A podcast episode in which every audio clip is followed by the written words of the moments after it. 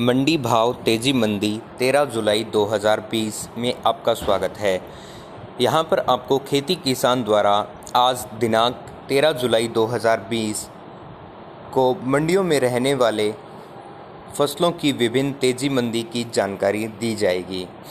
तो आपको बता दें कि आज लगभग सभी फ़सलों में हल्की मंदी रहने की संभावनाएँ बन रही है।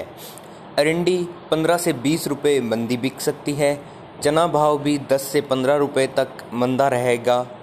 और ग्वार का रेट लगभग शनिवार के हिसाब से स्थिर रहने की संभावनाएँ भी बन रही है।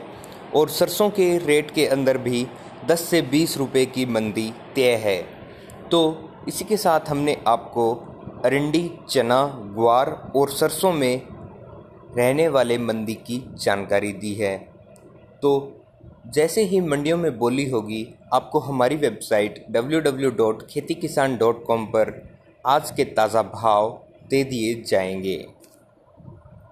तब तक के लिए धन्यवाद। जुड़े रहिए खेती किसान के साथ। आने वाले दिनों की तेज़ी मंदी मंडी भाव की जानकारी के लिए।